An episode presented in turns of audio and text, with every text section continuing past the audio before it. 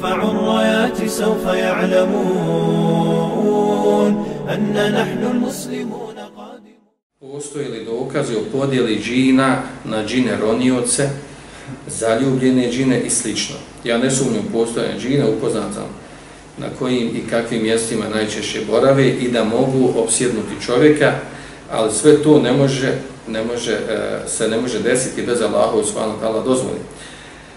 A, ali za ovu podjelu prvi put čuh u jednom muhabetu, pa da pita. Jer u jednom muhabetu oko muhabetu razgovora, e, oko odlaska na more, rijeku i na koji način i gdje je najbolje kupat se, složili smo se da je to mjesto gdje ne bi bilo kupača, goli, neprimjereno bučeni i tako dalje. Pomeni e, se, e, pomeni se da E, da se onda treba pasti na, na džina ronioca. Pomenu se tad neko je spomenuo da, da treba pasti na džina ronioca. Kaže u zagradi što prvi put čuva, a ovo ostalo zaljubljeni i slično se davno nasluša. Iskreno nisam šerijetski obrazovan, ali alhamdulillah, ono najosnovnije što me drži u vjeri je da sebe mogu nazvati muslimanom, to sam naučio. Od onih Eh, od onih sam koji se ne plaše džina, nego uzvišenog laha i nisam od onih koji kada se, eh, na isku, kada se nađu na iskušenju, odmah se eh, hvataju onoga, ah, za, za sve su krivi džini. Čak sam nekoliko puta po mojem shvatanju napadnut istim Allahom dozvolom, mislio džina, jedan primjer, došao sa posla i pregledao svjestan, dobro ovo ostatak, nije bitan, pojenta je čovjek da pita osoba, pita znači, o podijeli džina, ona ovdje ovdje džine ronioce, zaljubljen džine i slično. E, odgovor na ovo pitanje sljedeći da, da u stvari ovakva podijela ne postoji u šerijaskim tekstovima, podijela su džine, džine, zaljubljene, zaljubljene, možemo reći, to isto ljudi se dijeli zaljubljeni, zaljubljeni i zaljubljeni. Uglavnom, ovaj, što se tiče žina, imamo ovaj, uh, džine možemo, ono, na svom šarijeskim tekstova što je došlo, njihova pod, vrste džina, vrste džina koji su spomenute u šarijeskim tekstovima, vjerodosnim šarijetskim tekstovima, e, a imamo i, i vrste džina shodno e, terminologiji terminima koji su došli u, u, u određenim šarijetskim tekstovima. I o tome su obično govorili o arapski gramatičar, lingvističar, koji kažu da, da džini svodno kako su navedeni u šerijetskim tekstovima i poznati na arapskom jeziku, vrste džina, oni se mogu svrstati u nekoliko kategorija.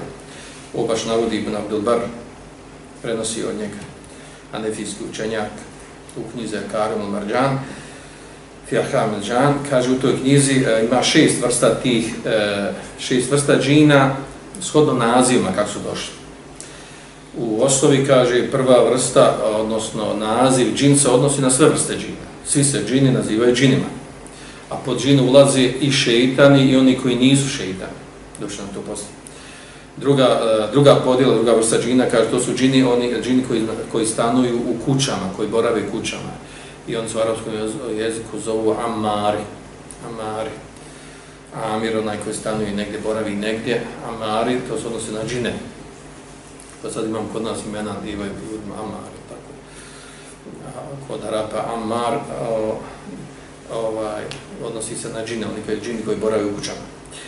Treći, treća vrsta, to su džini koji napadaju djecu, koji se zovu Arva, od, od rih, od vjetra, koji napadaju djecu, pogotovo ono predakšamsko vrijeme, kako došlo Hadisma, treba djecu sklanjati predakšamsko vrijeme, e, koji, zbog džina koji se razlati po, po zemlji. E, četvrta vrsta to su e, iskvareni džini, nevjernici, pakosnici i zlobnici. Oni se, na njih se odnosi termin šeitan. Znači šeitan su ti koji su, koji su nevjernici, znači ne slijedi, ne slijedi vjeru. Ovdje kad kažemo slijedi vjeru, u zadnju vjeru ne slijedi islam, a prije toga ne slijedi od nekog prijed, od, od prijetodnih vjerovjesnika, nekoga od njih. E, znači da su, da su nevjernici i da su obično zlobni pakosni. Eh, gora vrsta od njih su ono što došlo u ajetima određime, marid, šeitan, marid, marid, mereda, znači onaj koji se otme kontroli, odnosno to je uh, džini koja će iskvarenost veća na višem stepenu od običnih šeitana. Eh, najviše iskvareni uh, džini i najgori džini su takozvani ifriti. A to su stvari, znači džini koji u stvari e, obično surađuju sa sihrbazima, e, sa vraćarima, surađuju sa njima na činjenju, e, na pravljenju sihra ili ezijetu ljudi, svejedno sihra, sa sihrom ili bez sihra. Uglavnom to su te neke ovaj, sa strane arapskog jezika, e, e, kako se ovaj, tretiraju određeni džin na koga se odnose. Znači, spomenuli smo i frite, maride, šeitane obične, nevjernike, onda arvaha, amare i uh, džin obuhvata sve ove vrste. A ono što došlo u hadisima, imamo e, jedan vjerodostajan hadis u kojem je došla podjela džina. Jedan vjerodostajan hadis kojega šeji Albani i, i mnogi drugi učenjaci, hadis u cijeni vjerodosim, bilježi ga a, Tahavi u svojoj knjizi Muškil al-Athar i Taberani u Kebiru, Mađe u Kebiru, a šeji Albani u cijeni vjerodosim i e, mnogi drugi hadisi, Uh, taj, taj hadis od Abu Thabeda, Thabeda Hušenija, došlo da je poslanik sallam sallam rekao el džinnu felafetu asnafin. Uh, džina imaju tri vrste, ili tri vrste džina. Sinfun lehum ejniha jatirune fil hava. E, vrsta džina koji imaju krila i koji red, lete po zraku. To je prva vrsta. Znači imaju krila i lete. Sinfun uh, hayat wa kilab. Uh, došlo da kiro atome i e, akari bakrab. Druga vrsta su e, džina, e, zmija, pasa i akreba. U rivajetu akreba. Odnosno, riječ je o džinima koji borave u ovim životinjama. Znači, vrsta džina koji borave u zmijama, u psima ili akrebima. E, i kada borave u tim životinjama, one poprime oblik tih životinja, znači nema i svojstvo istovremeno i džina i životinja. I treća vrsta, wa sinfun, jahilune, wa yad'anun, kaže vrsta džina koji, e, koji boravi kratko vrijeme na jednom mjestu, pa, pa onda dalje presele se idu dalje. Odnosno džini koji, koji putuju, putuju iz mjesta u mjesta, pokretni su, poput Roma, negdje borave, pa odu, putuju i tako dalje, kreću se. Ne, oni više ne putuju. E, znači, to, je, to su te tri vrste. Znači, prvo džini koji imaju krila i lete, drugi e, džini koji borave u životinjama, spominim životinjama, vjerojatno borave i nekim drugim životinjama, ali da spominjete u hadisu ove dvije ili tri vrste. I, e, i treća, treći džini, znači oni koji, e, koji, onaj, koji se kreću, pokreću, znači misli se ovdje u plemenima svojim, budu na određenom mjestu pa, pa se spokriču, uvodaju i promijeni mjesto.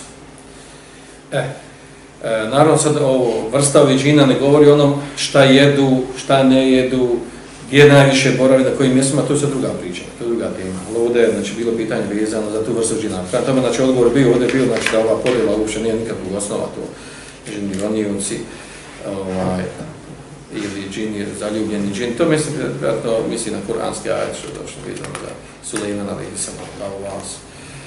Ovaj, ne spominjamo se džin koji on imao stvar džin koji zaduže za tu stvar, nije to vrsta džina. Dobro. نرفع الرايات سوف يعلمون أن نحن المسلمون.